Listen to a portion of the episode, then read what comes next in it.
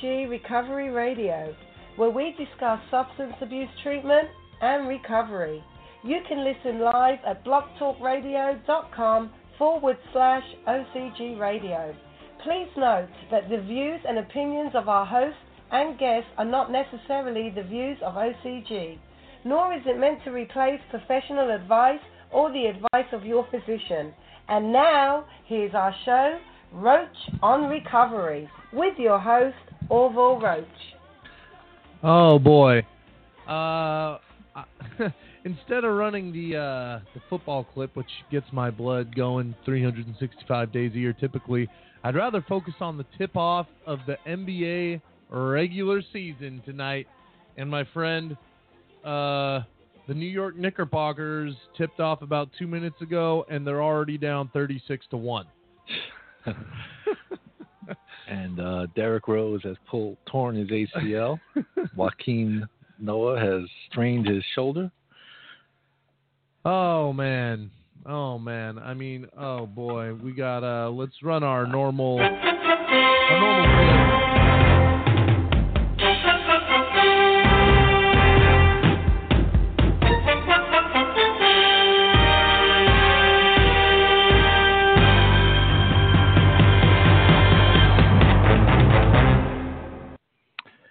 Go ahead and talk about your boys for a little bit. Well, let's first welcome our listeners into Welt Roach on Recovery. 646 564 9909 is the number. How about them Cowboys?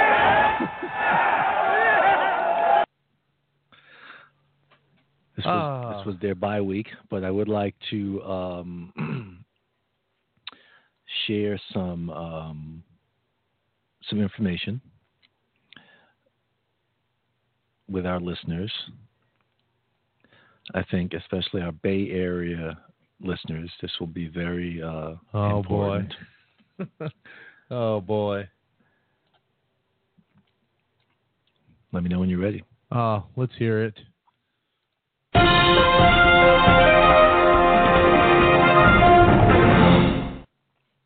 Big trade just announced. Here it is. Hit us with it. Uh, the Niners uh, have announced that they have traded with the Cowboys for the services of one Tony Romo. and in exchange, the Niners have given up their first round pick and Blaine Blaine Gabbert to the Cowboys. So there you have it. Oh, well, great. Great. How about that? Uh, in all honesty, even though I don't understand what the separation is between the coaches and the front office around trade deadline, where coaches will not own any news that's out there about shopping potential players or whatever, uh, even disregard them as completely erroneous. But the leak is out there that these players are being shopped, and that's coming from the front office. So I've never understood that politic in the NFL with that that disconnect between the front office and the coach. You'd imagine if the coach doesn't want the players distracted about them being potentially on the trading block, that they would be in lockstep with the front office about that and like go ahead and shop them, but keep it quiet. Mm-hmm. Um, and maybe there's only so much you can do to keep it quiet. Maybe it's the other teams that are leaking. Oh, they this team contacted Yeah. us about whatever. But um, the two reported on the trading block for the Niners are Joe Staley uh, and Torrey Smith. And so apparently a bunch of teams have inquired about both. Um, I'm sure Seattle's one of them for Staley. yeah, I wouldn't be surprised because they lost a lot on Yeah, their line. quarterback's going to get killed. hmm And um, a lot of people interested in Torrey Smith, teams that already have an established number one, Mhm. but looking for a real kind of fast number two. And I actually, most of the time around the trade deadline, I don't like to see maybe players like a Joe Staley go who've Mm. been with the team since they were drafted and kind of a mainstay. But you also feel that like these players are not going to get anything out of this season, and you'd rather see them go and compete or contend.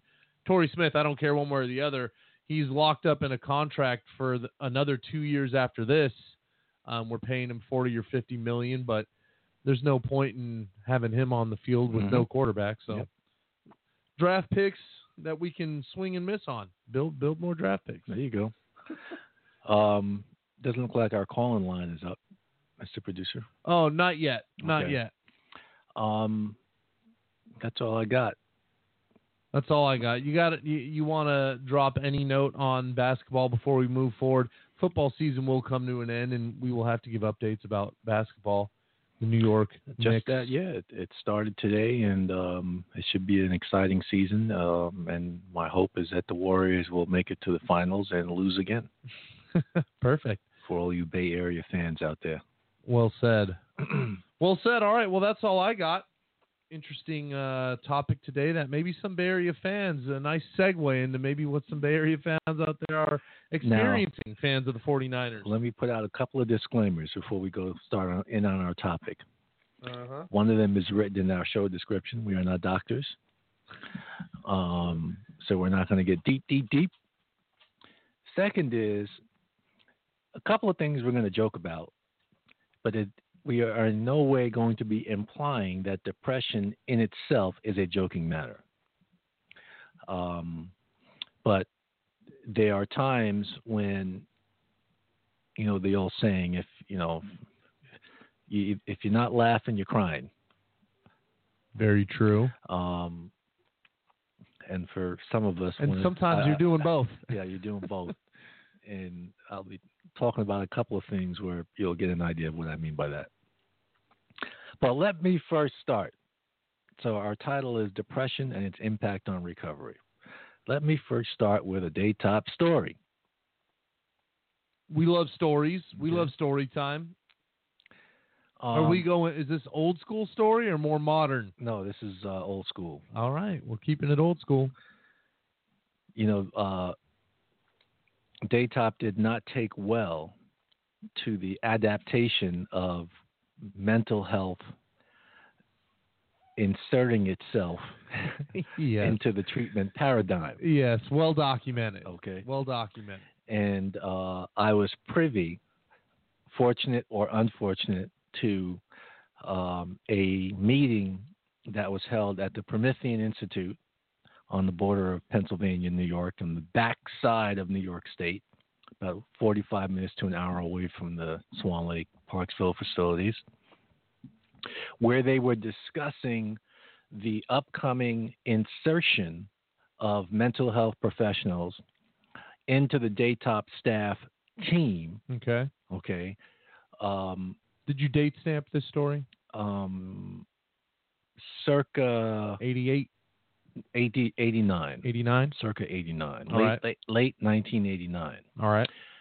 And present were Tony Gelomino. I'm naming names people may not know, but I'm just going to name the names that I know. Tony Gelomino, Eddie Hill, Felix Arroyo, Richie Falzone, um, uh, Wayne Butler was there.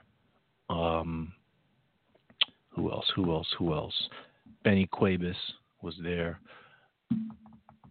So I can think of right now. So the purpose of this meeting was to discuss the process of how they were going to, you know, this because this was brand new, brand new Okay. but it was you know it was knocking on the door and basically they were having no choice but to accept this reality so all of these guys as the monsignor used to lovingly call them are neanderthals You know what we mean by that. So, I mean, they're old school guys, and Cut you know, from an old school mindset. Exactly. And so this, you know, bringing in this mental health and this psychiatry and psychology and aspects into the treatment paradigm was not something they took very easy.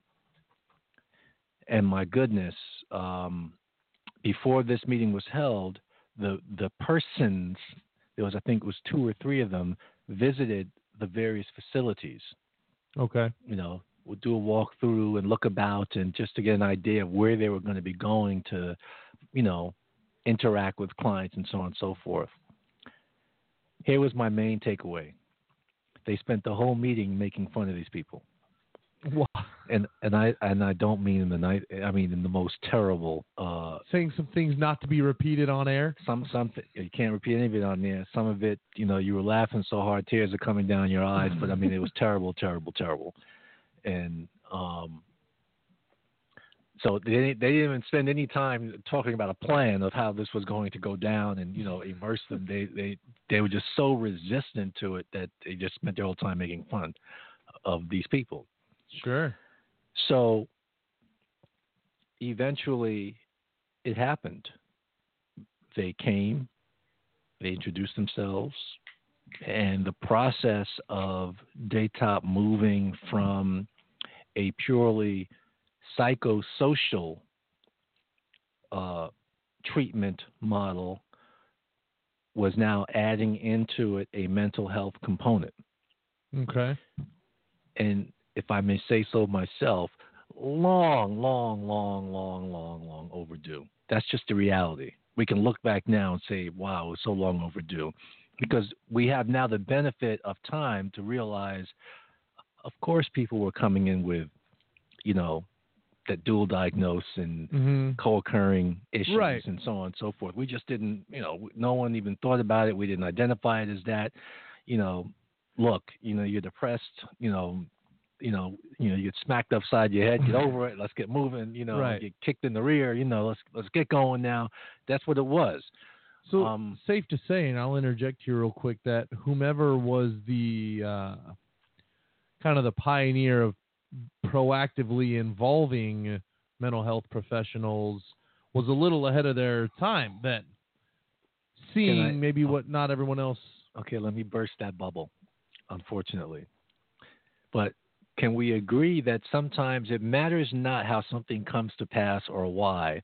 In the end, the fact that it comes to pass is what's important.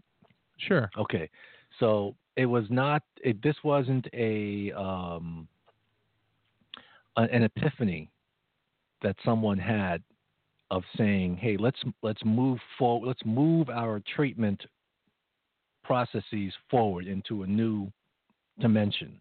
Okay. No, this was about money. Meaning that not, not that when I say that I mean that uh, in order to cade money and right. so on and so you forth, to have mental there were now new uh, demands being made Sure. on, on treatment providers, which included, hey, you got to Have these people on incorporate staff. mental health professionals into your staff teams. So Okay. that was the driver behind it. I, I cannot say, and if someone is aware, I, I would absolutely stand corrected. But from where I sat and from what I heard, and putting my one and one and two and twos together, that it was a uh, a fiscal driver, rea- a fiscal reality. Let's call it that way. Okay. That drove that decision.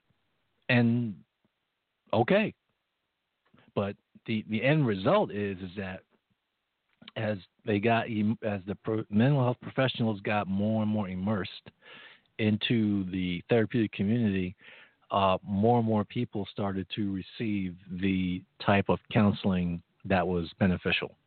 Okay. Okay, so here we are, 2016, and we're now grown.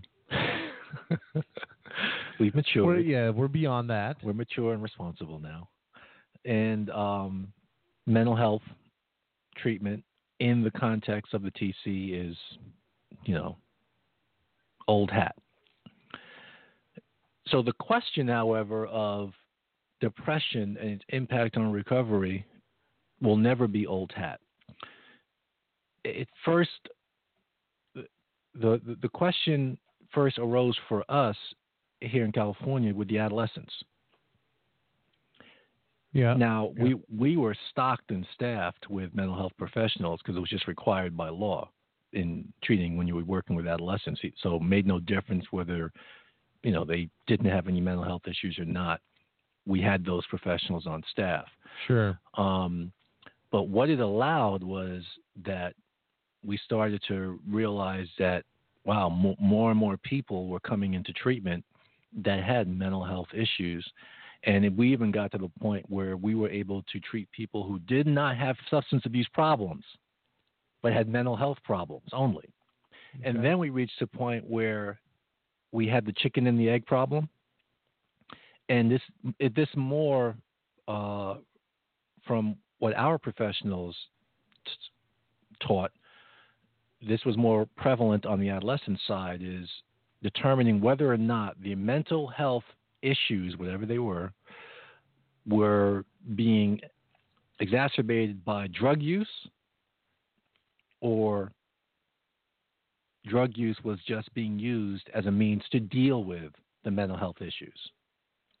Yeah, chicken chicken and the egg kind of Right, thing, right, and trying right. to sort out which is Right. driving which, or if Right. either. So I would say, Yeah. looking back, it was probably 65, 35, 65%. It was once we got, once they got off, once we got them off drugs Mhm. and they were with us for 60 to 90 days, the mental health issues kind of subsided. And we could say, okay, it was, you know, the drugs were kind of the driver Sure. behind the, sure. the mental health issues that were showing up. Presenting themselves. Yeah. And then the other 35%, we realized, okay, they really got some some issues going on here. Okay. right. So now, just dealing with um, with adults, one of the things we wanted to go over. Well, let's first let's first put out there because we don't we don't treat you know all sorts of depression, and there's you know there's a few different types of depression, and we have exclusionary criteria because there's some stuff that's deeper and more serious than others. Right. So let's just just for the record, let's just name the different types of depressions that are out there, and then the ones that we kind of see, the most common ones that we deal with. Okay. Okay, and then there's a couple that, that we just made up on our own. Uh, yes, I've heard that. There's uh, there's one you're excited to present. So. Okay, so the the most popular one, it, it's not the most common one we see. It's just say in in called major depression or major depressive disorder, and usually this is the type that you feel depressed most of the time for most days of the week. Persistent depressive disorder, so this is something that has lasted for two years or longer. Um, bipolar disorder which used to be, or sometimes called manic depression, used to be called manic depression. So this person would have mood swings that range from extreme highs, the up mood, to very low, the depressive periods. And when you're in the low phase, you'll have symptoms of major depression. You guys out here probably don't see this one too often seasonal affective disorder, SAD uh, back east, it's more common, or in areas Yeah, where the you, where- seasons are more defined. Yes, so uh, especially when the, you get the shorter days in the winter, it gets dark at like 4:45. You know what I mean? So it's you know, uh, mostly during the winter months, days grow short, people get less and less light, and then it typically goes away in the spring and summer. Psychotic depression. So that's people with uh, they have symptoms of major depression and psychotic symptoms. So obviously we don't treat that. What else we got? Peripartum, or what probably most people know is postpartum depression. Yeah. Yeah. So that's women who have major depression in the weeks and months after childbirth. Um, obviously, we've heard about some incidents that have happened in society over the last 10 years of women who have suffered with that and have done terrible things to their children and newborns. Uh, here's an interesting one. Um, I will do my best to refrain from making any comments that can be used against me in, in, in a future kangaroo court of law. Premenstrual dysphoric disorder, Huh. Wow. PMDD, Yeah. Uh, usually just comes around at that, uh, you know, Yeah, that's right. That's right. rears its ugly head at that time. Indeed. those times. Uh, here's a good one situational depression. Uh, usually called, you know, it's event related. It could be a death in the family, uh, a divorce, losing your job. So something, you know, significant. Okay. Sure. And the last one that we have is uh, atypical depression, not too common, different from the persistent sadness of typical depression. is considered to be a specifier, whatever that means, that describes a pattern of depressive symptoms, not too common. So, which what do we see mostly in our treatment paradigm? We see uh, bipolar. Yeah. Um, that's probably the most popular one. Um, and maybe a tie between the major depression and the persistent depressive disorder, meaning so someone who's been suffering from depression for long, for an extended period of time, over two years. hmm Um, And you think that uh, we see bipolar more often than I would say that one is probably at the, at the most at- prevalent? yeah, most prevalent, Okay. based on information at hand. Sure. Uh, sure. uh, and how long the medication line is. Yeah, right. Well, and and what's funny, um, and this is just probably common to to the field in general. When the field, The re- let me just say the reason I wouldn't put major depression up there is because we have a lot of people who suffer from depression. Would we characterize it as major depression? right? Um, I don't think so. But go ahead. Uh, yeah, and I don't I don't necessarily think so either. Um, but it, the term bipolar or what bipolar is, you hear that thrown around loosely, um, and Too loose. t- too loosely, and a lot of that sometimes just stems from the clients, um, either what they've been told about it, or you know maybe what they believe, how that's defined, and how that might pertain to them. You hear them kind of giving themselves this diagnosis uh, up and, down the hallways. And I think if people actually knew that actually it all it was was is was a I don't know what they would call it an, an update in terminology. I mean, why I don't know, but it was From man- it was manic called manic depression Right. Now that I don't know if because they thought the term manic sounded too, you know, uh, Maniac, yeah, too maniacal. right? You know what I mean? Like, can, is, can we find a, a, a more soothing term for it? So they said bipolar. Well, without having any knowledge, if I hear the term bipolar, I'm putting two words together. Bi, so that means two. yeah, Polar, okay, so that's you know, so that means there's two Extreme, yeah. extremes, okay, hot and cold, north and south. Okay, so does that mean the person goes in between both of them?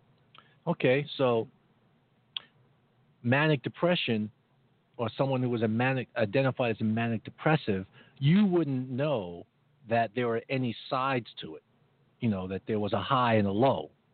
Okay, they would just call it a manic depressive. And okay, well, what does that mean? Well, until there's someone explained to you, well, a person who's diagnosed as manic depressive experiences periods of mania, is the legal, yeah. right? But they also experience a, experience the opposite right, of that. right. Um, so maybe that was the driver behind changing the term to identify both sides of the experience. Sure. Okay, but the end result is that you sometimes get people, for whatever reason, self-diagnosing themselves and saying, "Yeah, I'm, I'm bipolar," Sure. you know, because I feel good yesterday and I don't feel good today. Sure. Or or yeah, or I'm, even I'm up and down. I'm all around. throwing that diagnosis out amongst themselves. Oh, Mhm. that person's totally bipolar, and Mhm. even if it's said in in jest or in Mhm. joking, you just hear the term a lot. It's catch term. And the thing that I find interesting or intriguing is a lot of um, clients in in all various spectrums here in facilities or wherever the, wherever they may be. Um, actually, the vast majority of them don't have a super good understanding or, or grasp of the definition of what bipolar is. Mhm. So I've I've witnessed this as a staff member and seen in a group somebody can maybe it looks like they're touching both ends of that spectrum within the same group. Mhm. Uh, they're happy one minute and very sad the next, Mhm. um, and don't understand that the the criteria for bipolar. Uh, and I, I believe two weeks is maybe considered a cycle. I might be getting the the time frame wrong, but I believe it's two weeks. This is DSM criteria Mhm. is that an individual who does suffer with bipolar disorder will go through these bouts over weeks at a time. So Mhm. a couple of weeks of severe depression, Mhm. followed by a couple of weeks of the opposite of whatever that may be, and that it, it has nothing to do with instantaneous change. Right. But yeah, someone, oh, you were laughing and joking at dinner a second ago, and now you're over and man, that person's bipolar, and Mhm. it's like, that's not even the way it works. But like you said, catch term, or it's just something that's thrown thrown around kind of loosely. hmm So, when a person does enter treatment and we determine that, you know, they either are experiencing or have experienced depression, we know that we have to get, they have to get to the root of that. And the root of that could mean determining whether or not this is a chemical imbalance related mm-hmm. thing Mm-hmm. or is this a um, a trauma rooted thing, um, a life experience rooted thing? So let's put to side put to the side the chemical imbalance part because if there's a chemical imbalance, there's a chemical imbalance, and there's usually only one way to deal with that. Okay. Sure. Right. Um, so let's Medication. Right. So let's put that talking one to the side. Pretty much all the others are require some buy-in to the to the by the client. Meaning, we can't help you unless there's some coming forth of information. You know, what's it? You know, what's the traumatic event experience? What's because our goal is to get to what what the root The roots. of this uh, depression is, what's causing it, what's driving it, and seeing if there's a way through uh, psychotherapy and, if necessary, if necessary, medication to assist. I always said the best the best psychiatrists are the ones who mandate and require. Remember, we're putting chemical imbalance to the side. Mhm. That mandate and require that if they're going to prescribe you medication, that you also Go to therapy. have to go to therapy. Yeah. And they work hand in hand Completely together agree. because they understand that there is a psychological thing going on here that needs to be addressed. But that we can deal with the physical effects of the psychological thing through some m- medicine Yeah. in the interim. Yep. But the ultimate goal is let's get to the root of the psychological thing so that the medicine thing doesn't have to be a lifelong thing. And just we ignore, you know, we ignore the psychological aspects, never look at them, never deal with them, never face them, you know, never analyze them. Right. We'll just take the medicine and move on. Yeah, which is, and this is actually spoken a lot in the about in the treatment setting and in many different facets, not just this one in particular, but you hear the analogy used all the time about the band aid. The band aid, and like you just said, looking to get to the root of the problem as well, because there are an infinite amount of band aids. Uh, the one most prevalent to people that come to us are the drugs and the Mhm. alcohol which are temporary solutions to what we are identifying right now as a problem in our life. Mm-hmm. Um, but getting to the root of said problem versus just masking how it's making you feel in the moment, Mm-hmm. um, is what the long term goal should be every time. And I agree with what you said about the two going hand in hand. That the the medication is not the solution or the means to an end, so to speak. It is um, a process or a tool to be used in concert with us working through this to try and see where this all originates from, Right. and so we can we can patch the foundation, so to speak, Mhm. which you know will then blossom into other things. in the in the old days of uh, Daytop, and when I say the old days, by the way, I always mean my old days, not the old old days of when I wasn't around on Daytop. So I'm talking late '80s, early '90s. Right. Those are my old days. Um, So you claim, but so I anyway, claim. well, so I claim. Um, the the manner, you know, if someone, you know, either had a, a, a depressive affect or they verbalized it, the manner in which we as peers um, dealt with that, um, I would, I mean, at least in my peer, I would say it was still respectful, still dignified, still with care uh, and concern. Um, but I, I have to admit, it was with low tolerance for uh, long-term, um, um, not long-term, you know, beating around the bush. Is the way Sure, okay. describe it. yeah, Okay. long term deflection, so The- to speak, or yeah, we wasn't going for that. We we wanted to know. Um, we were uh, sympathetic to what was what you were experiencing and how you were feeling. Um, and but we what we wanted was what we wanted you to come forth with. Where was this all emanating from? hmm And you know, sometimes we we've said it so many times on this show. Uh, a lot, ninety percent of what we do, we can't do unless someone tells us, shares shares information correct. with us.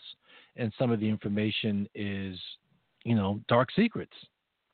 Dark Right. secrets. And be as whatever you know, as it may, uh, w- without that information coming forth, then we can't then apply the necessary, uh, like you said, patches hmm to uh, move past those those experiences, so someone doesn't have those feelings anymore. And we always emphasize that if if someone has experienced trauma, whatever the, the cause of the trauma may be, you cannot change what you have experienced, Correct. but you can change how you feel about the experience. You follow me on that? Yeah, You can't change what you've experienced. yeah, it's happened. Right, it's happened. But you can change how you feel about it Right. so that it no longer controls your life. yeah, yeah, and yeah. so a that person who is feeling depressed over a thing, a circumstance, a situation th- that that they've experienced, um, we want to get them to a point after we after they can share it, we can look at it, analyze it, put it in its proper perspective, no matter what Mhm. it is. We put it in Mhm. its proper perspective, even if that perspective is raw and and and as real as it gets. Okay, um, we we got to put it in its proper perspective, and then step by step move to a place where this is no longer going to dictate what goes on in my life, how I feel about myself, and don't forget that one. How I feel about myself. Yeah. How I feel about myself. It's always going to come full circle. It's always going to come back to that same thing. How I feel about myself. So if if we can't while while we have you, while you're with us for whatever length of time, if we can't get underneath the, what's driving the depression, hmm okay, and you then are moving onward and outwards, and you know just tr- moving on with your life, transitioning out to your different phases and what have you. Yep. Um, but we haven't gotten underneath that. It's just a setup for future failure at some point. Right. At some point, we got to get to it. Yeah, I like the um, analogies are good to to put things in broader perspective for folks. But I've heard this one used in um, I appreciate how tangible it is. But if you look at a house Mm-hmm. uh, and there's a, a crack in the foundation, Mm-hmm. let me ask you, as a homeowner, if there was a crack in the foundation of your home, how would that manifest itself in the home itself? Walking in the front door, how how might that manifest itself? Are you going to start to see like tiles come up, or how does a crack in the foundation? What's the trickle trickle up effect, so to speak? You see cracks in the walls, Okay, maybe f- disruptions in the floor pad, you know, floor, sure. you know, Mhm. raised floor, lower floor, cracks in the floor, depending on what kind of flooring you have. right. Um, so you'll you'll see various things in the inner structure start to be offline. Okay, so I look at the client as the homeowner, so to speak. Right. and you continue to call out floor people, wall people, paint people, general contractors to, you know, there's cracks in the wall. Can we get that fixed? Mm-hmm. Hey, the floor over here. Can we get that? And you're and you're continuing to patch up all these things that are happening, but you refuse to ever let any contractor you bring into the home go down into the basement to check to see if there is a fundamental problem going on, which is causing all, all of this all Right. of this expense that you're having to incur over the years to fix different things that continue to cycle and come up. Mm-hmm. Is is the until you are okay with whomever it may be coming in and saying, yeah, you know what, let's go, let you go under the house, take a Mhm. look at what's going on, and we get that crack fixed.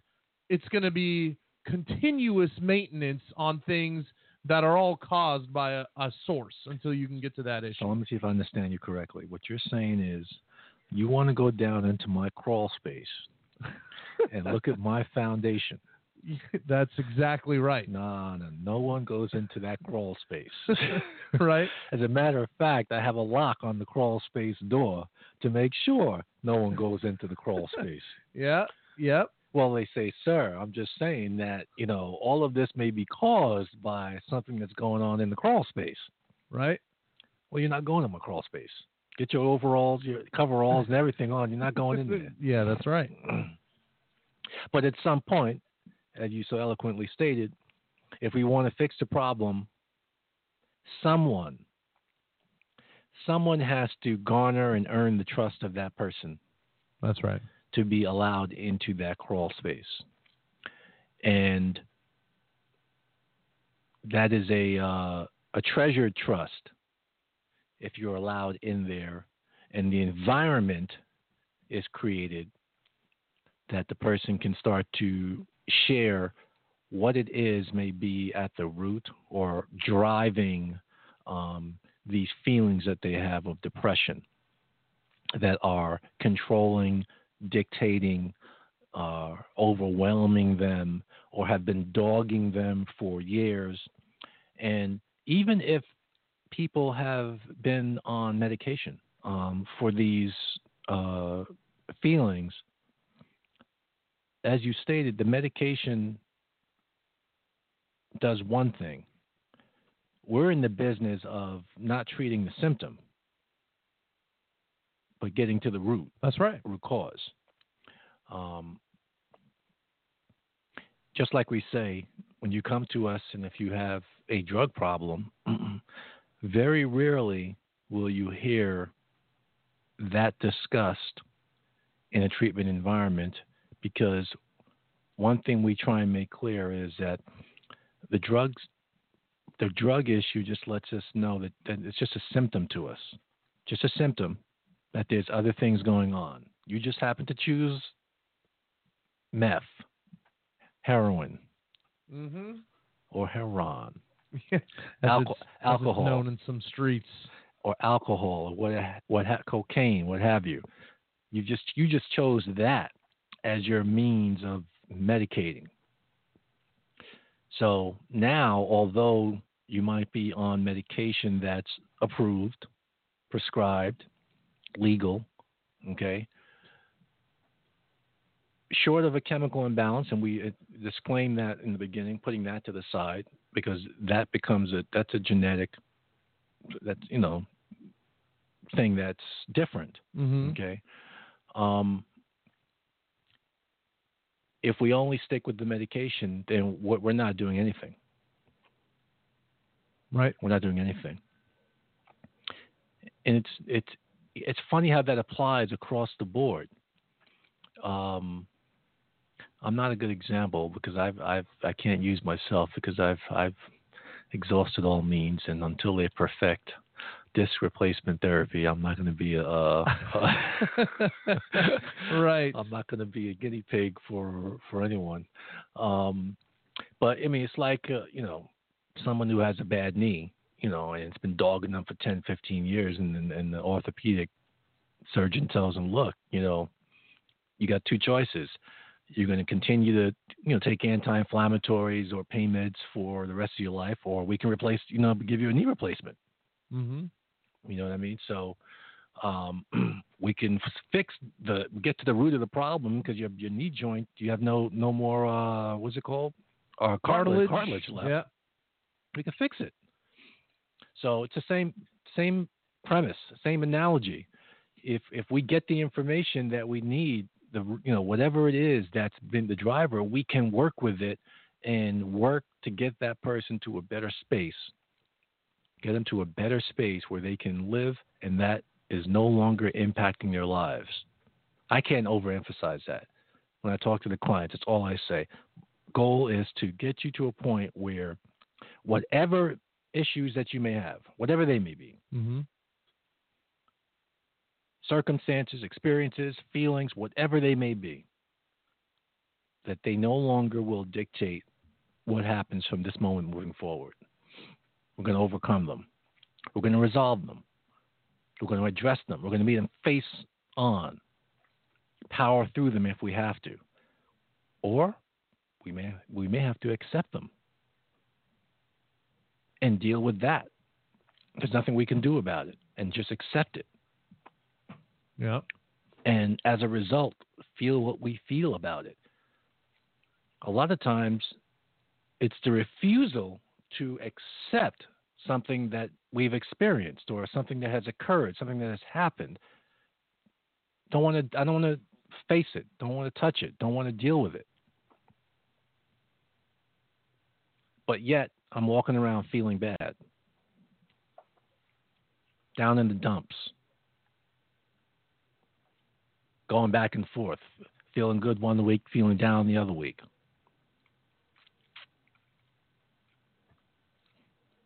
I should. Uh, I'll add, and we both we both know this. Obviously, the host and I. Uh, it's also much easier said than done. Um, obviously, going to a psychiatrist and stating that you know you feel a certain way and you have for X amount of time, and the psychiatrist maybe does state like like you said here in this episode uh, you know, we've got a medication to help you with some of the symptoms that you're experiencing, but we recommend that, you know, you come to therapy weekly or biweekly or however often it needs to be. mandate. That, that's Or- a good psych, psychiatrist, one who Sure. requires it as a condition of of the medication. Right. And I would say that for the client, in many cases, the patient, um, taking the medication is kind of the easy part. You go, you Mhm. fill your prescription. There's some sort of instant gratification there, like, oh, wow, yeah, I notice when I take my medicine, it makes me feel a certain way, or I don't feel things I typically Mhm. do. Um, and there, and that's, it's a mindless task. Mhm. There's nothing involved there Mm-hmm. but the idea of having to really open up to somebody and, and we've touched touched on this in several episodes that we've done but being in that state of vulnerability and all the things that comes with that is a challenge that's very very difficult and so we could understand the urge to simply just take your medication and um, hope that things get better Mm-hmm. versus the the effort it is going to be required to actually open up and disclose some things that you may not be comfortable with for a plethora of reasons Mm-hmm. um, but that you will continue this this annual upkeep or this annual maintenance which will Mhm. take a toll on your life that you then would have to ask yourself is that toll that I continue to pay, uh, you know, twice a year, annually, whatever, will that eventually add up to more than it's going to cost me in in cost? I I use metaphorically Mhm. to just buckle down and open up and, and really try and absolve some of these some of these things that I haven't for such a long time. hmm Now, I think it's it would we would be remiss if we didn't touch a little bit on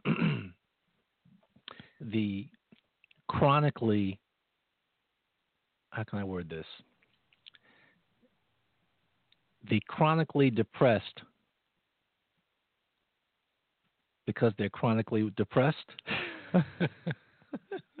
right? Yeah, that Who- works. Who who who am I referring to?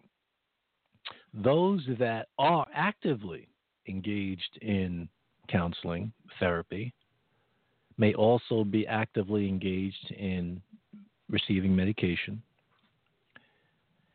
and are not making any progress.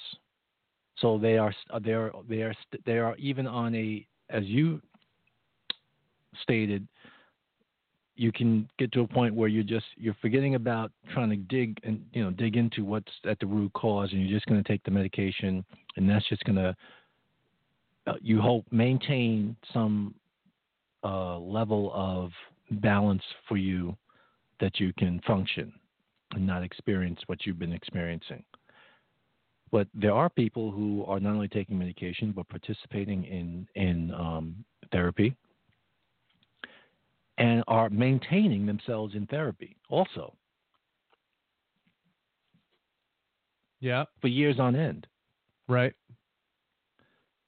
So sometimes I haven't done this in a long time, but I would sit and have lunch with clients and I'd say, okay, two minute therapy. Two minute therapy session. So we would already know what the issue like there might have been something that occurred in the house or whatever the case Sure. may be, or So Um, we've bypassed all the build right, up and we can just get to or eh, more often than not it was someone it was someone with the quote unquote anger problem. We all got them. Okay, so yeah, that Yeah. the anger problem. the, the anger problem ones. And so we say, okay, boom, let's get to it. And I said, look, in two minutes, in two minutes, I can save you a lifetime of uh, of of of spending your money on on therapy for ten years and medication for ten years. Give me a shot. So it's easy with the anger one because I always trick them and Yeah, and you ever get any any one of them to tell you, "Oh man, screw off and let me enjoy my cheeseburger here"? No, no, that's that's that's never happened. And that's without them even knowing who I was. It still never happened. But it would be, you know, it would it would be easy to show them. I mean, the point of doing that was showing them how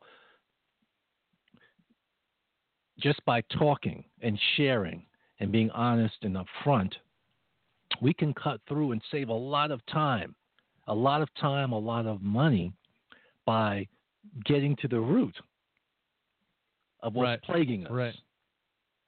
Okay. That is not to say, because I would be the first to tell anyone, especially depending on the circumstance or situation, um, especially if it has to do with, um, you know, couples and, and what have you, that look, there's times when you would, I would say it would be irresponsible of you not to seek outside assistance. And within the treatment context, even within OCG, when I say outside assistance, I mean it would be irresponsible for you to not speak with your counselor about this subject. Mm-hmm. Even though, yes, you should talk to your peers, it would be irresponsible to not have that, share this with your counselor so you should, can get some professional insight as to how to move for, the best way to move forward with this. So even in OCG and even out in the outside world, there there are cases when that's you know the case, and, and you got to responsibly make a, a, a recommendation to people. Um, what they then do with that is a different story. How they then utilize that in the context of sharing with their therapist and their counselor is a different story. And a lot of times that determines are you in counseling for a year or are you in counseling for 10 years? Okay. Okay. Yeah. If you're in counseling for 10 years and, and, and at the root cause of, you know, of, of your depression is, you know, I lost someone, you know, someone passed away that was very close to me. and, and if I ever got wind of that, and and and it, if it was your mother, your your spouse, your best friend, whomever, they were close, close, close, close, close, close. Uh, uh, you know, a child or what have you. After ten years, I'd say no, there's something else going on here. Yeah. After ten years, not that you ever, ever, ever, ever, quote unquote, get over a, a, a, close loss. Mm-hmm. Okay, I don't believe there's any such thing as getting over it, but being able to move forward, Yeah. Live life with it. right, cope Right. and it no longer dictates and, and prevents you from you know uh, moving on with your life. But if you are stuck and that's dominating everything that's going on with you there's there's a problem. That's a problem. And we get a lot of people who have loss who've experienced loss and have never dealt with the loss. And finally being able to talk about it, deal with it, grieve, feel, okay, is, you know, being in an environment where that can happen, number one, being feeling safe, etc., is um I don't even know how to describe it because I mean when when, when I experienced that in, in, in Daytop where the environment was such that you could you could have the opportunity to um, face these things, whatever they were. Sure. Okay, we're just using loss as an example, but you have the opportunity to finally face it, deal with it, feel it, experience it. You know, and I would always tell clients, your body is made to deal with any feelings that may arise, That's right. any feelings that may arise. I don't know anyone who has passed away, no pun intended, from their feelings. No. I know people who have, using the analogy, passed away from not dealing with their feelings. Sure. Okay. So, The list of those is Yeah. pretty long. yes. So, I mean, it's our hope that we can create the environment where these things can occur, where you can deal with these things um, and walk out. Walk out saying, yeah, when I came in, I was I was I was depressed or I was suffering from depression or you know I had bouts of depression and I've reached a point where I'm now a one I've acknowledged it I've accepted it and I understand how I can move past it it's no longer dominating me no longer rules me no longer dictates how I feel on a day-to-day basis Mm-hmm. because I've gotten to the root and I've looked at the root. I've talked about the root. I've seen the root.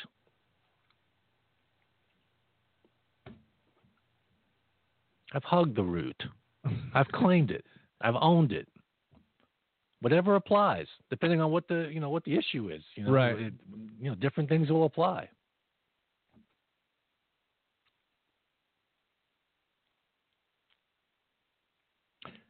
I once said to a client, you know, the hardest thing as a counselor is to convince another human being that they can live their life without using drugs. Mm-hmm. That's very hard to do because that person believes that no, I need this in order to, you know, not feel they they're, they're not articulating it this way, but in in essence, what they're telling us is no, I, I need I use this and I need this so I don't have to cope. I don't have to face it. I don't have to deal with it. I'd rather medicated. So trying to convince them otherwise while you have them in front of you is very difficult to do to Mhm. another human being.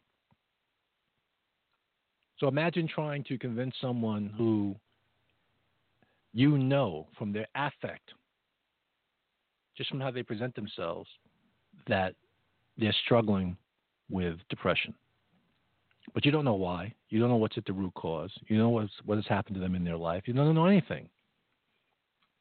but you got to figure out a way to get them to share and talk to you and convince and be able to get them to believe and convince them that this if if not by itself can be a significant part of getting you past feeling that way boy that's difficult that's why and that's why people spend a long time in therapy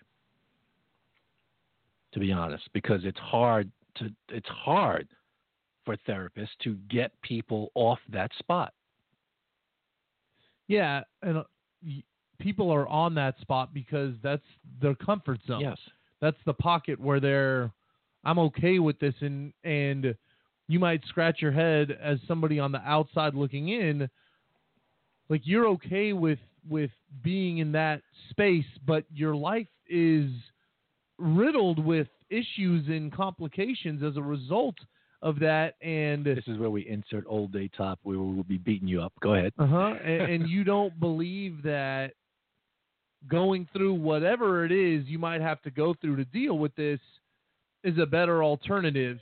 And i think that speaks to a point that i wanted to make as you were talking that as human beings we are very good at projecting the the task or the challenge or the fear we put on something to be much greater than it will be in actuality. Um, we're our own worst enemy in that kind of sense because we will believe what you know all the worst possible scenarios. Everything that could go wrong in this situ- situation will. Um, and allowing that fear that we've created to to drive the decision not to embark on that journey.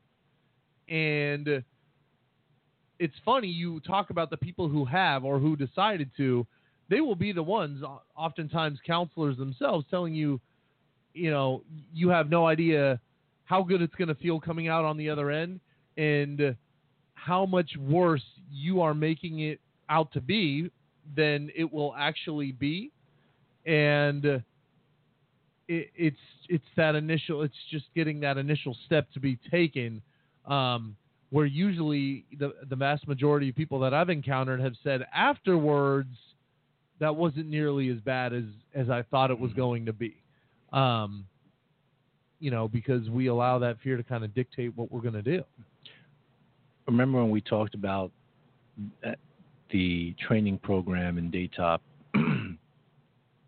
how one of the purposes it served was to weed out people who still had issues that they needed to work on, and they were in no position to be helping. Yeah, I other, remember, helping yeah. other people Yeah. until those issues were worked on, resolved, and and This was like the staff training yeah, program you were talking right, about. You'd reached a point where it was, you know, they believed you had success, uh, sufficiently had addressed it that Mm-hmm. it would no, it would not impact your ability to counsel others. Well, today in 2016, I'm told, and I and I find this, you know, when I first heard it, I was like, wow, you know, any good uh, therapist program at you know at any of the universities be- before you become fully licensed you have to spend some time yourself in counseling Oh yeah, as a make sure that you know there's nothing lurking Yeah. you know in your you know personal life that may impact your ability to counsel someone in the outside world that's in the private sector et cetera et Sure. That's incredibly common. And in fact, beyond university and schooling, many people you'll speak to who are in the profession will still just as just as a almost like a professional tool or uh, to enable themselves to be as good as they can be in their own profession. Many therapists see therapists Mhm. f- for you know that maybe that being one of the bigger reasons, but one reason for sure for that specifically.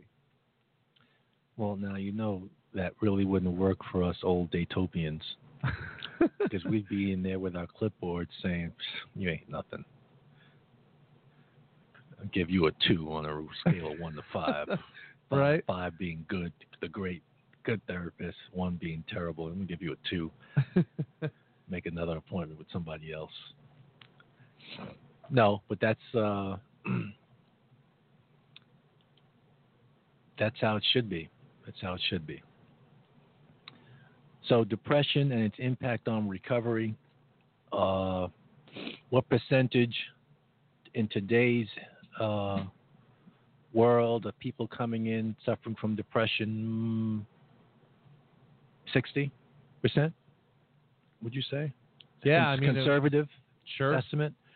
Um, and that's not to say that that wasn't what it was back in the day. It's just that we were, we just never it just wasn't part of the thinking process.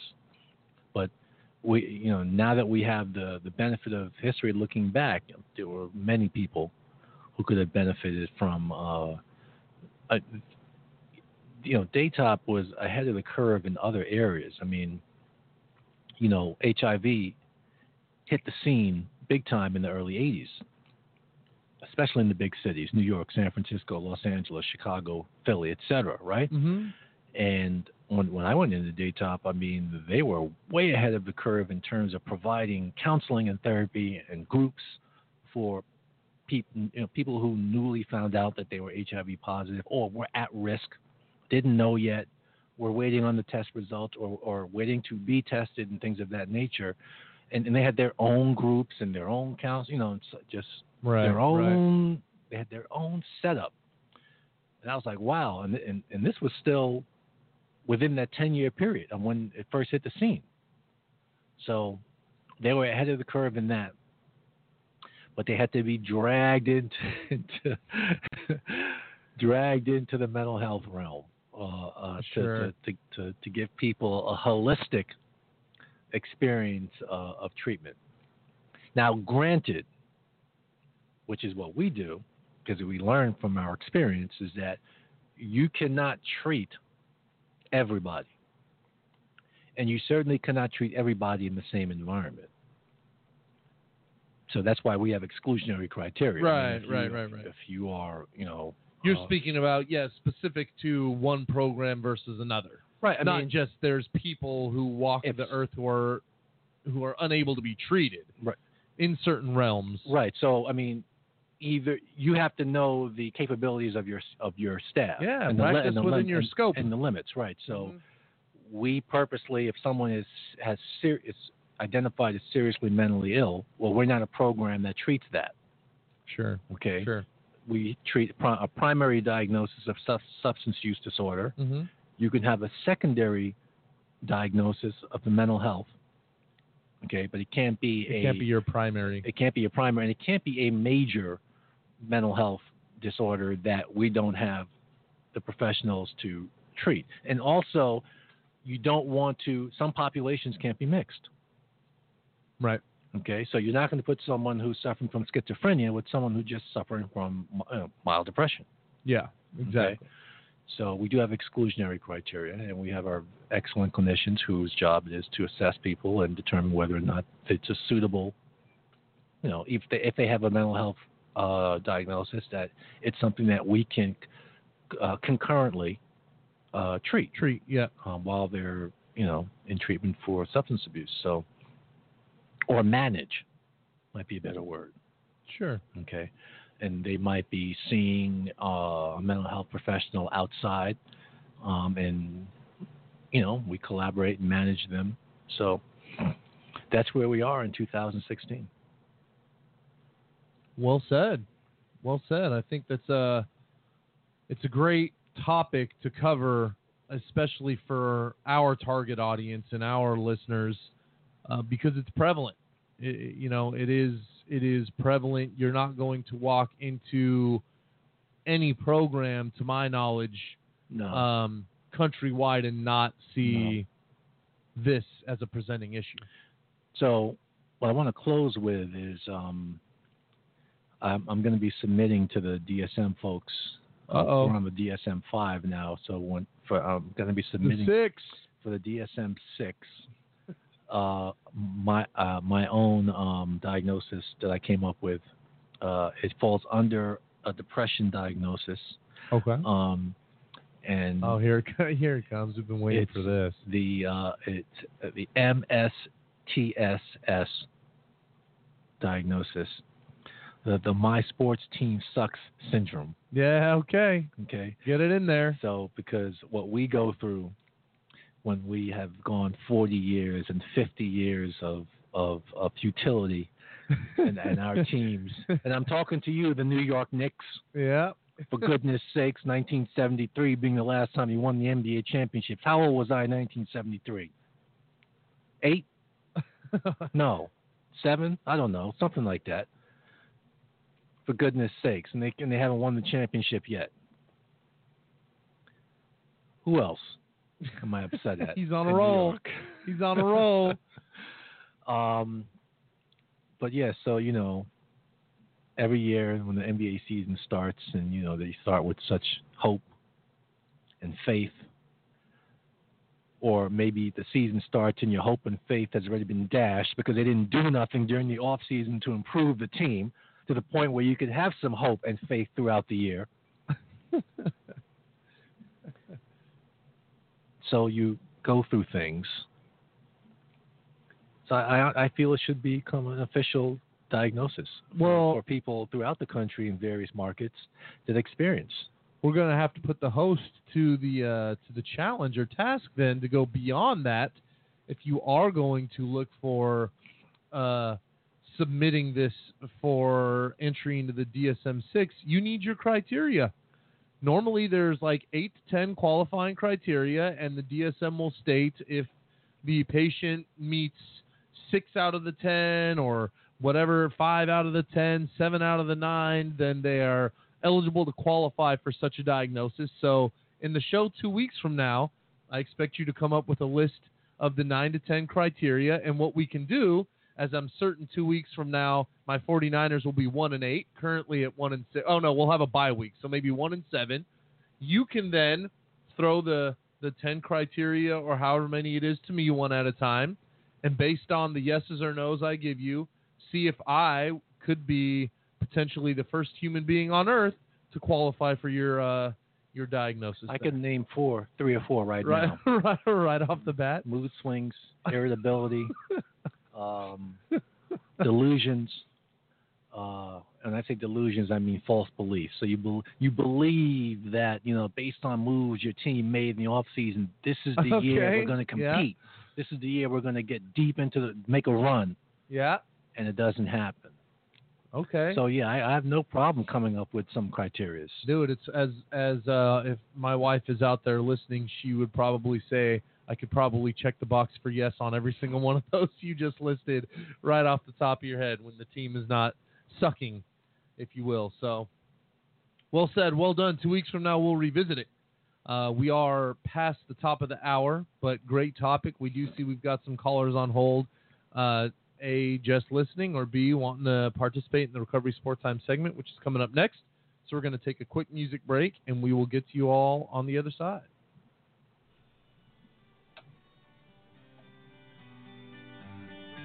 Bye.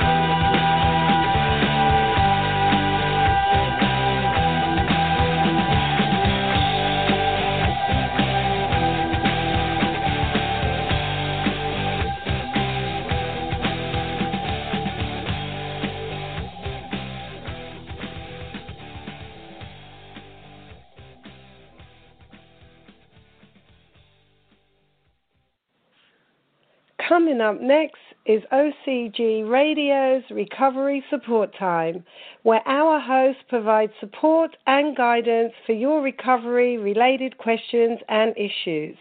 Recovery Support Time, where it's our time to help you.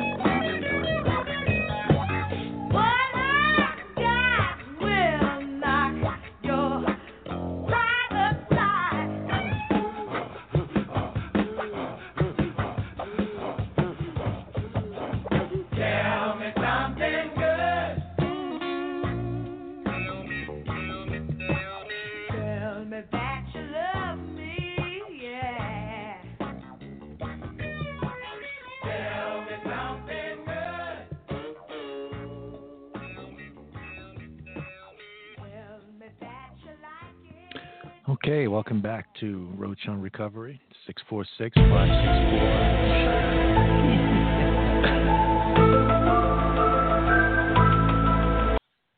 Yes, I knew I'd catch you slipping one of these shows. You caught me. You caught me off guard. 646 564 9909 is the number. Uh, I'm going to be on point the next two shows. You're not going to catch me. we'll see about that. All right, let's get to some X File questions. They're piling up. Uh, Melissa from Monterey, do you think every person with substance abuse issues is considered to have the disease addiction? Oh boy, Well, it's a million dollar controversial question right there in in society today. Officially called the disease concept, The disease model. disease model. Um, I'll say this: uh, I, I don't. I think we're very close. I've said this before. We're not too far away from it officially.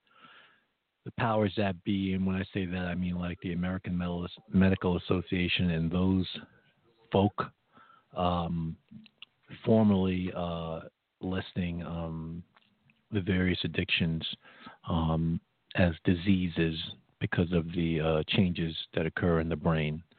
Um,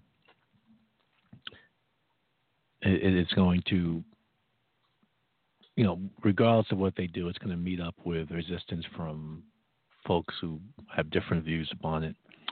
Um, ultimately, it doesn't matter because the way it's going to be listed is that it is a disease that it is one of the few diseases that the sufferer can actually cure themselves. That's the language, by the way. That's right. One of the few diseases where the sufferer can actually cure themselves through their own, you know, the, the their own- language the language specifically was that the disease can be arrested one day at a time Mhm. through human choice. There you go. So pretty soon we'll be parroting that. That's right. Uh, Tiffany from Redwood City. What are the unique needs of a pregnant woman with substance abuse disorders? Well, in California, there are so few, I can count them on both hands, programs that exist for uh, pregnant women that have uh, drug addiction issues. And can we interject right there for this question? Hmm. Ask you and your experience in uh, running a program, essentially, in knowing the politics behind that. Why do you believe that is? the, the way it's funded. They just could not get around for. I, I mean, it's just unbelievable in terms of common sense. It, they could not get around how to fund a uh, properly those type of programs where either the woman was pregnant and obviously she's going to give birth. Right. The child is going to continue to be with the with the mother um, in the envir- in the treatment environment and it was like, okay, so how do we, you know, with, with all the intersecting regulations and laws that govern children now being in the presence of adults and so on and so forth, how do those, how do they make it work? They couldn't figure out how to make it work Hmm. In the best interest of the person, the mother. They couldn't figure out how to make it work. It's a shame. That is a shame. It's absolute shame. Really? It's imagine this. The mother is a felon, right? I have to laugh when I think of this. Yeah. The mother is a felon. The child is born. The child cannot be in the presence of a, a felon while in the treatment program because there are other mothers in the program, Right. right? Right. also, you know, uh, high probability of committed felony crimes Sure. right? Are you kidding me? I don't have a, a a soft spot in my heart for bureaucrats in the way they think when it comes to uh, drug treatment. Okay, next one. Sasha from Santa Cruz. What role does religion play in treatment, if any? What role does religion play in treatment, if any? I got two answers for you. One, none. And two, it can play whatever role that you want it to play. But I do have a cautionary cautionary piece of advice. God God helps those who helps themselves. We experience oftentimes, especially back in back in the day, and even when I was a client, people coming in treatment and finding religion for various reasons. Some good, you know, true Mm-hmm. reasons, right? Mm-hmm. Or they were involved in religion in on the outside and veered off as a result of their addiction. And as a part of their uh, recovery attempts, they're re-involving religion back into their life. You follow me? Yeah. Okay? Nothing wrong with that. 100% for that. Then there are those who use, you know, you know, getting involved in religion as a way to get out of the house. You know what? Have at it. Don't care about that either. However, I was always, um, I always wanted to make sure to let those people know that religion in and of itself is not going to be the be all and cure all. It would have been the be all and cure all when Before you the bef- situation. exactly. Right. So it is definitely for those who are serious and those who are true about their intentions, it is a definite asset because, you know, it provides some guidance, some moral uh, centering, and all of that positive stuff and those who just use it as a means to get out of the house, eventually, what doesn't come out in the wash will come out in the rinse. That's right. But in terms of whether or not you're going to succeed in your recovery or not, it plays no. Ultimately, it doesn't play a role whether you succeed or not. Whether you succeed or not is going to be based on your decisions and your commitment.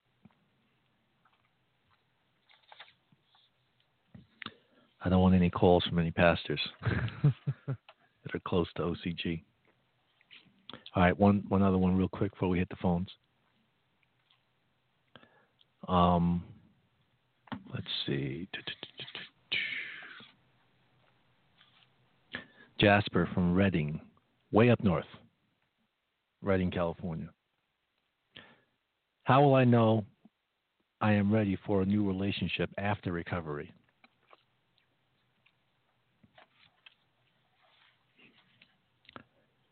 See, if this person was asking this question on the phone, I would answer the question with a question How do you know when after recovery arrives? Yeah. What is after recovery? Yeah. It's really a trick question, but I would ask it anyway. Nobody knows when you're ready for a new relationship after recovery, whatever after recovery means. You, each person has to determine for themselves. Because as we've said, I, I've said, I don't know if you've co-signed what I've said, but I've always said that no one knows when love is going to confront Find them. its way. Yeah, when love Yeah. is going to confront them. Yeah. So it's hard to say, you know. You have to know if when if love confronts you, whether where depending on where you're at, and if you're honest with your assessment of where you're at, whether or not how you then proceed with that love that's confronting you. It's hard to answer that, other than with, with how I answered it. All right, let's go to the phones. Let's go to uh, JT, who's suffering from He's from San Francisco, so he's suffering right now from that loss. what were they up? Three, three in the ninth. The, oh, the Giants. you're still talking about that. We're more into the 49ers Oh, okay. right now. All right. actually. How can we help you, JT?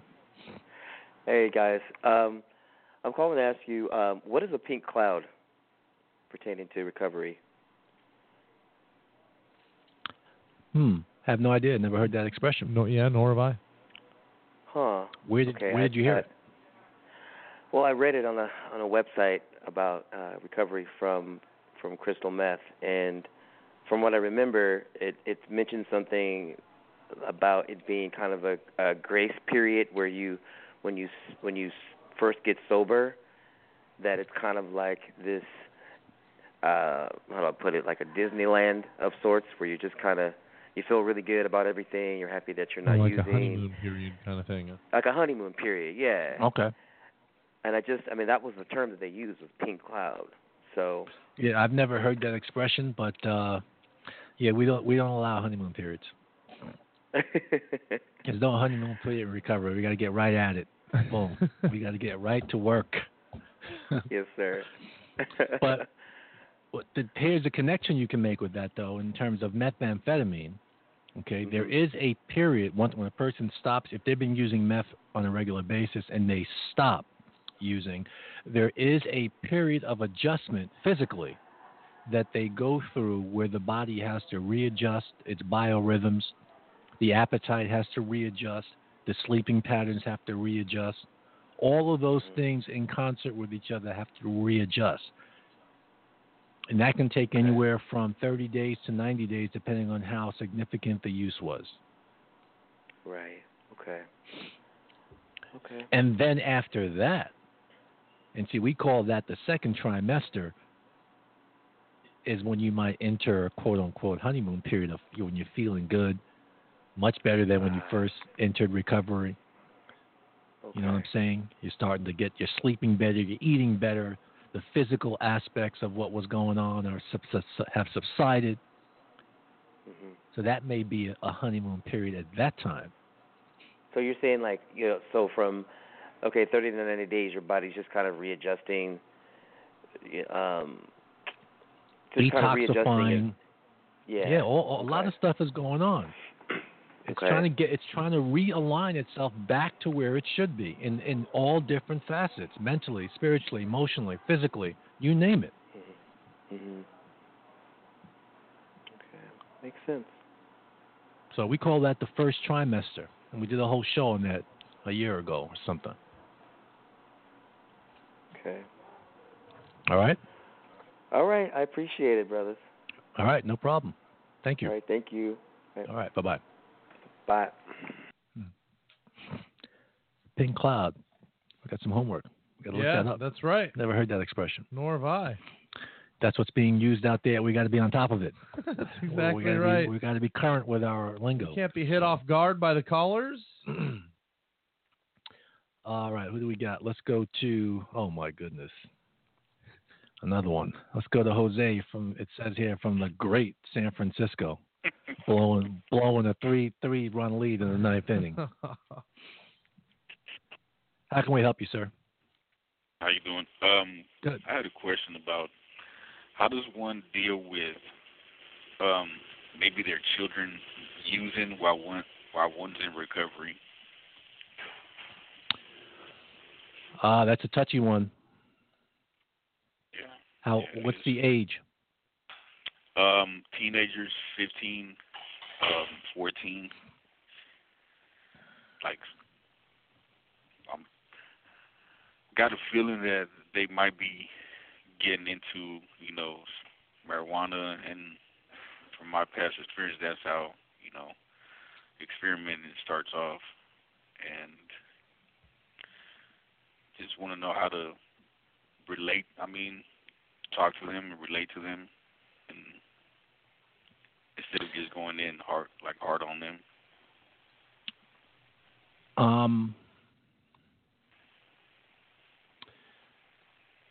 So we touched on this in a show, probably in our first year, right? yeah, I believe Okay. so.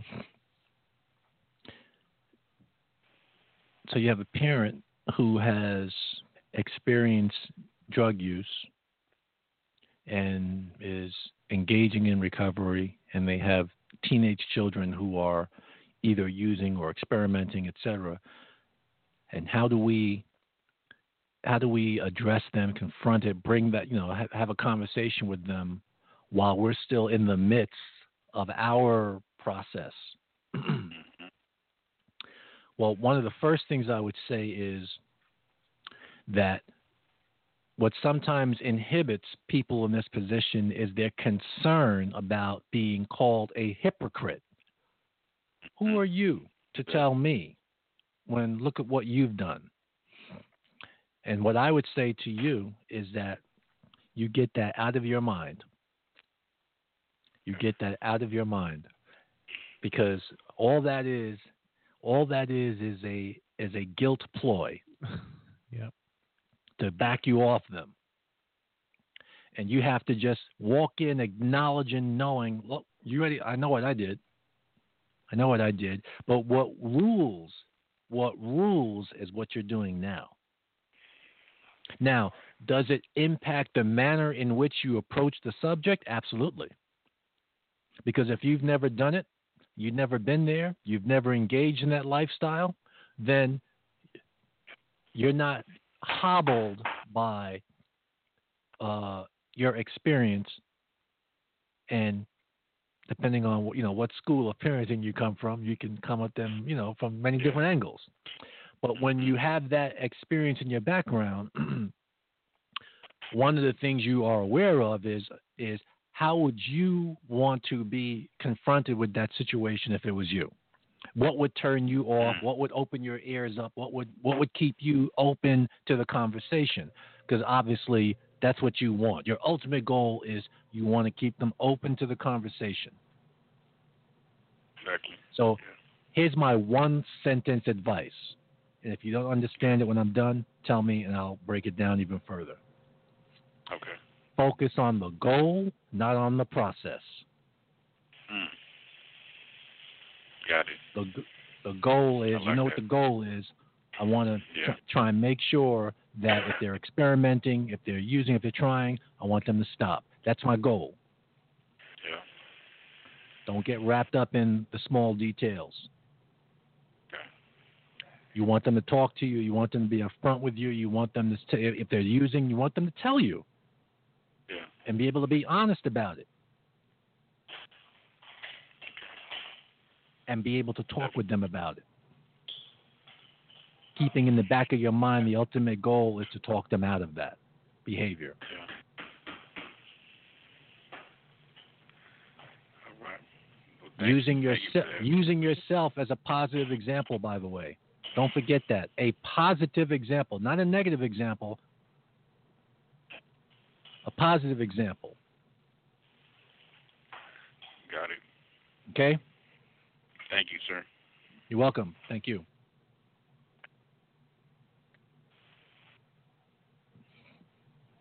we've always said touchy touchy touchy Very much so, and we did go into it in pretty good detail in that show. But Mhm. that's a that's a tough situation. a lot of variables you know we don't know what the, all the circumstances all the details are that are attached to the circum to the situation and so the parent who who does know that knows best no one knows their children best than the, than the parents or the persons who raised them whomever that may be so they got to use all of that information to to to to go at them but go at them in a way that they don't push them away.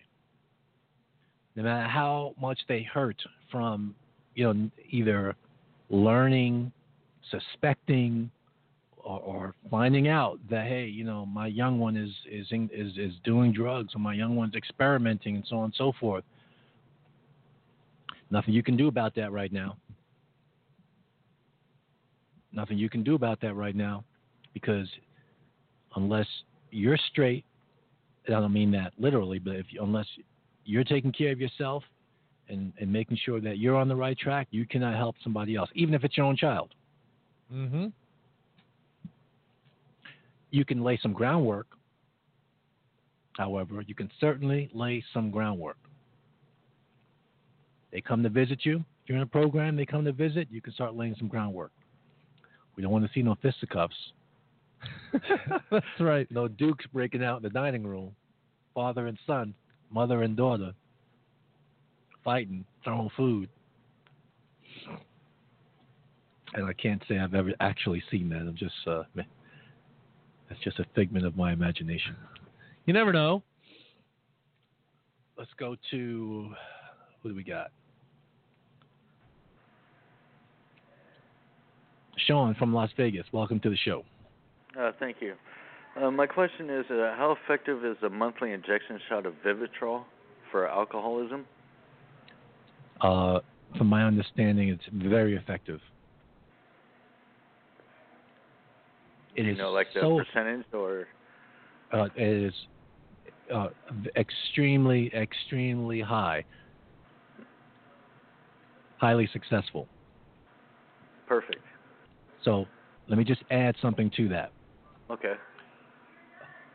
Other than just the pure stats, do, do you know? If, so let's say I didn't know the stats. Do you want to know how else I would know that it was very effective? How? Because some counties and or states are choosing to, for people who don't even have the wherewithal, the, the, or the money or insurance or whatever, are choosing to pay for it, to pay for the Vivitrol, because they did a cost benefit analysis versus that person going to the emergency room hmm versus just putting them on the Vivitrol. And they said, wait a second, we can save thousands of dollars by, and the Vivitrol is very expensive, by the way. But we can save thousands of dollars by paying for it ourselves and giving it to them without cost versus them going to the emergency room, which costs four or five, six times the amount. Right. That tells me how effective it is. Sounds good. Thank you very much. You're very welcome. All right. Bye bye. Bye bye.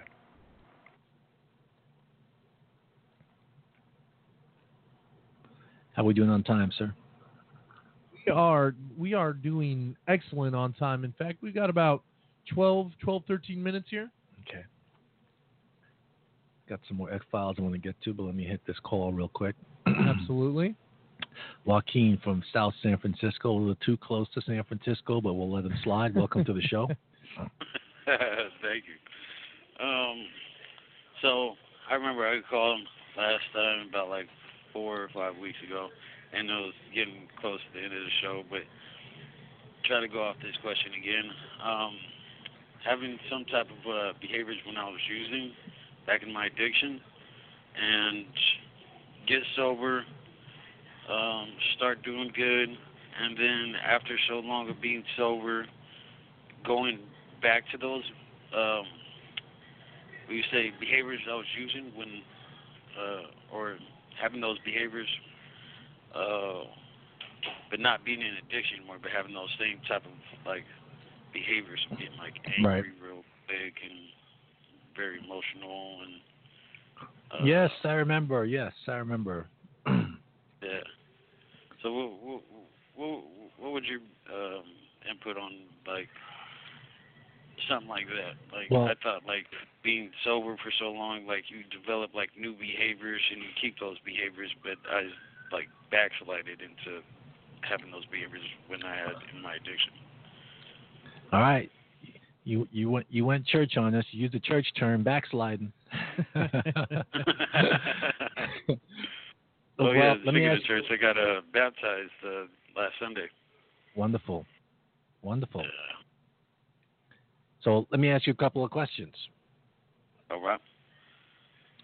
You said that so you you you you're, you've been in recovery, you've been sober for a period of time, and you find yourself sometimes engaging in the behaviors that you did while you were using. Not you're not not you're not using, but you find yourself sometimes engaging in those behaviors. Yes. Okay. So, what goes through your own mind when you see, feel, and, and experience yourself going through those behaviors? Of like failure, um, not being like not being uh, physically capable capable of doing things that I used to be able to do. Um, family problems. Um, just heard recently that my sister, she's uh, her uh, baby daddy kicked her out, choked her out, and kicked her out on the streets. So now she's out there with her three-year-old son, which is his son too, and her eight-year-old daughter. And I don't know. I, I, it's like I try to focus on my recovery and you know thinking of good things that's going on with me, but it's hard to not think about that stuff that's going on out there that I have no control over or can't can't help. Feel helpless. But you don't have to uh, bear that by yourself. So it would be impossible for you to not be weighted by thinking about, you know, what's going on with your sister. Be, you wouldn't be a human being if you didn't spend your time, you know, thinking about that, worrying about that, and you know what, you know, how's she doing, what's going on, is she getting any help, all of that stuff. Yeah. Okay. But my question is, what does that do to you? Does that throw you off your game? Uh, It definitely does. In what ways? Like not being able to focus on what I need to do, what I need to get done. That's why I use the term backtrack. Mm-hmm. I feel like I'm going backwards sometimes and then go forward and going backwards and then having like these emotional feelings and going back and forth just with that kind of messes me up too. And leaves me feeling like empty inside. Even though I know I'm doing good, but I should be doing more. That I'm just not You know what I you, capable. you- you know what I think? What's that?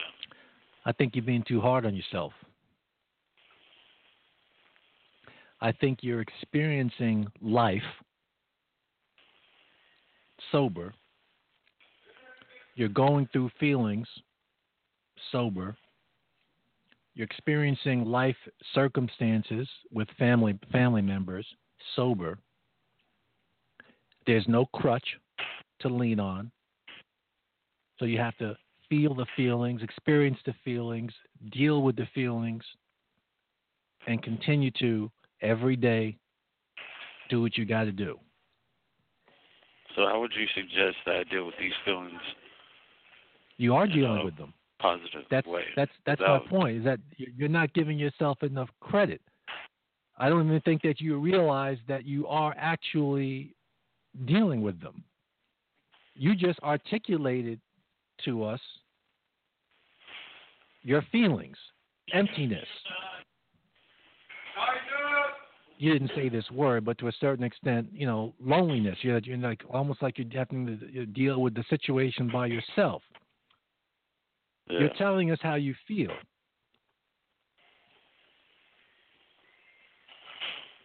Which tells me that you know if you're able to articulate how you feel, then you know even if you're standing by yourself in a phone booth, you're able to acknowledge to yourself what you're what you're experiencing and what you're feeling. That's part of the secret. Uh, To be so aware is like to be alive. having moments where I just check in with myself. to be aware is to be alive if you can if you can if you are aware of what you're feeling and what you're going through even if the only person you're talking to is yourself for that moment in time okay that allows you to be able to then control what you then do that's what i meant when i said that i don't think you're giving yourself enough credit.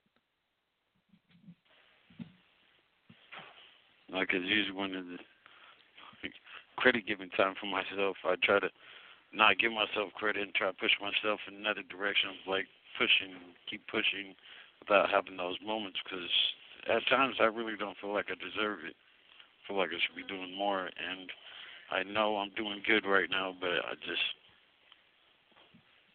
don't feel like I'm never doing enough.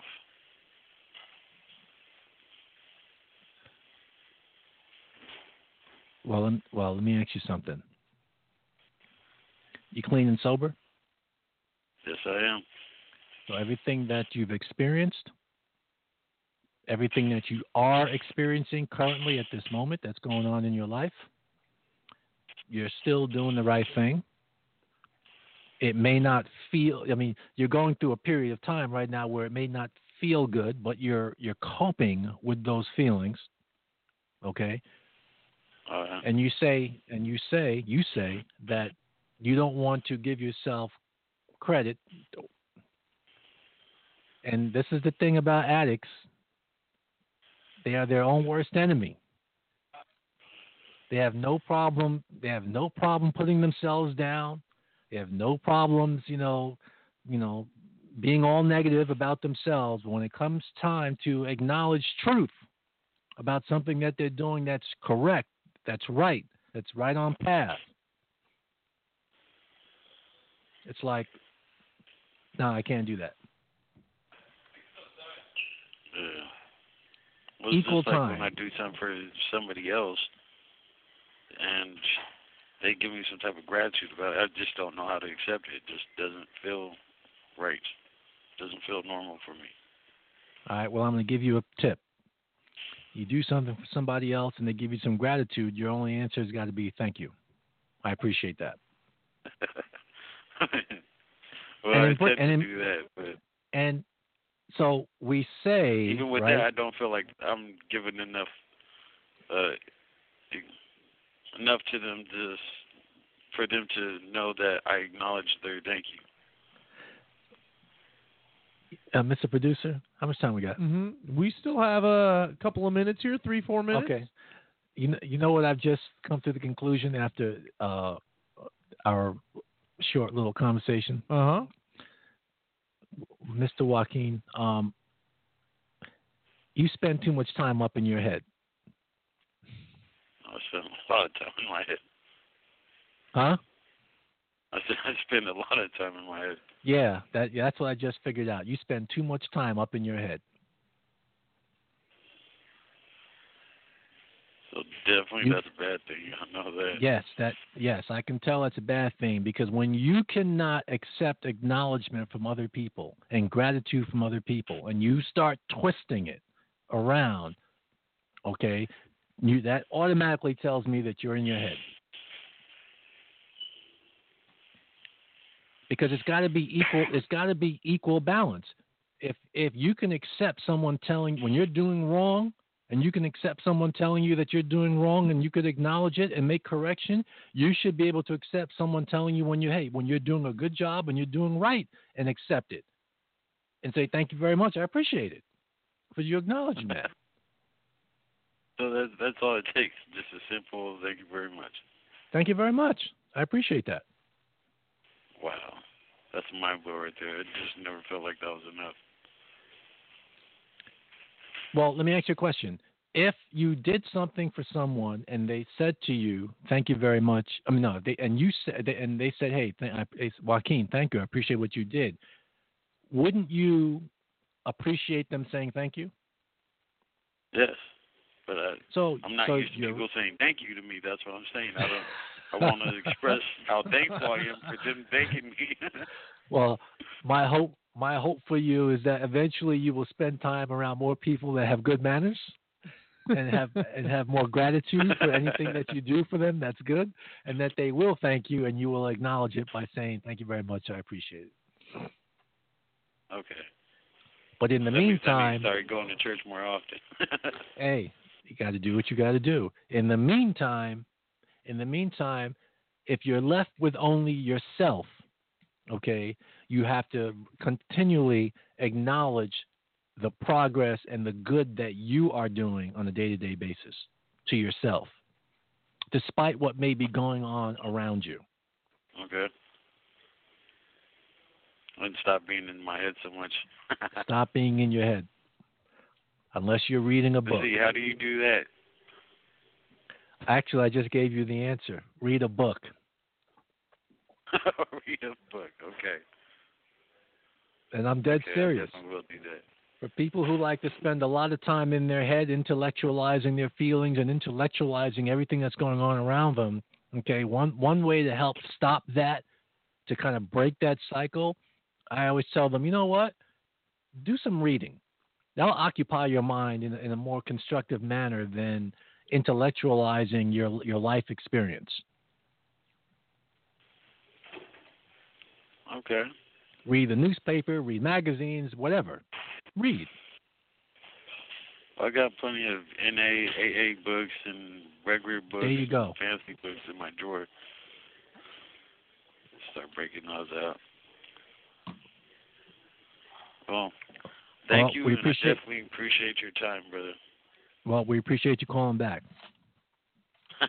no problem. all right Finally thank found you some time. all right, All right, good man. stuff All right. It's funny because we touched on it in the show about the the fear in making being our own worst enemy and making things it's and it's like there it is all over again like Mhm. wow you're you're being proactive you're calling in to uh to a resource that you have here a show when you're needing to express something and you still maintain your sobriety and what he's going through by what he described is a lot for anybody to go through and wow we you, we can continue to tell them and tell them and tell them but and it's very rare to hear somebody when you use the word, you know, I feel empty. I mean, it's very rare to hear someone articulate that. right i agree You know what I'm saying? i so, agree Um, got to be more. Uh, I'll, I'll never forget the first time I heard some uh, someone say this about you know addicts is that like we're our own worst enemies. Like we, you know, we're so self-destructive yeah when it comes to uh, our our own selves, and you know, flipping that around, you know, is a, is a challenge for some people. Even even when they're you know advanced into their recovery process. That's true.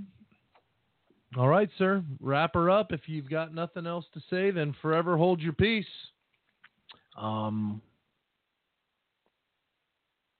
I saw a posted on Facebook Okay. today by Charlie Devlin, uh, the recounting the anniversary of Woodstock Yeah.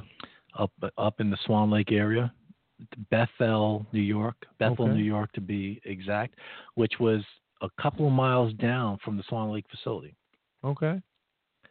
So um, he was commenting on his post how at the time that Woodstock was happening, people were coming to the Swan Lake facility, the Woodstockers, and actually going jumping into the lake, you know, going into the lake to, Sure. to swim and do whatever. And I commented on his post that when I first got up to the lake, I was about maybe three or four months in the house. This was when the the the, the winter thaw had broken, so it must have been around Mayish All Right. righty. that they took us in a van down to where the site was that Woodstock was held, and you know, Okay. let us soak it in a little bit, Yeah. and then said, you know, get, get the hell back to the facility and get back on your job functions. That's right. That's right. Funny. Funny enough. Great. Well, another great show. Uh, we look forward to talking to everybody two weeks from now. Encourage people who need their weekly hankering of Roach on Recovery to hit the archives. There's plenty of shows to check out. We appreciate everybody who continues to call in just to listen and or participate. We really do appreciate the ongoing support. It's a big reason why we do the show Happy Halloween. happy Halloween. It will be Halloween before then. Uh, we will see the rest of you guys in November. Have a safe couple of weeks, The productive couple of weeks, November 8th. November 8th, and a fun couple of weekends. Thank you.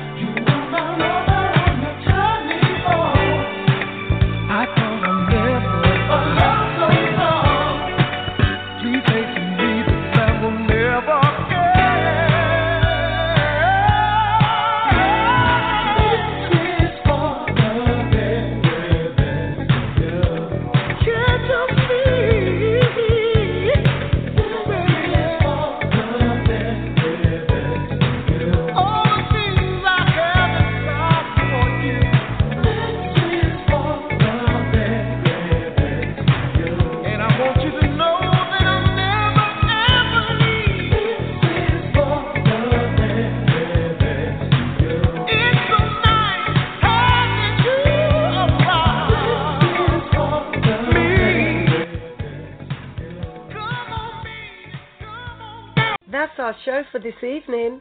Thank you for listening. Be sure to listen to our next broadcast Tuesday at 4 p.m. Pacific Standard Time on blogtalkradio.com forward slash OCG Radio. Like us, friend us, and follow us on Facebook at facebook.com forward slash OCGWorkCA and on Twitter at OCGWorkCA. You can listen to podcasts of all our shows on iTunes under Roach on Recovery or on our Blog Talk Radio homepage.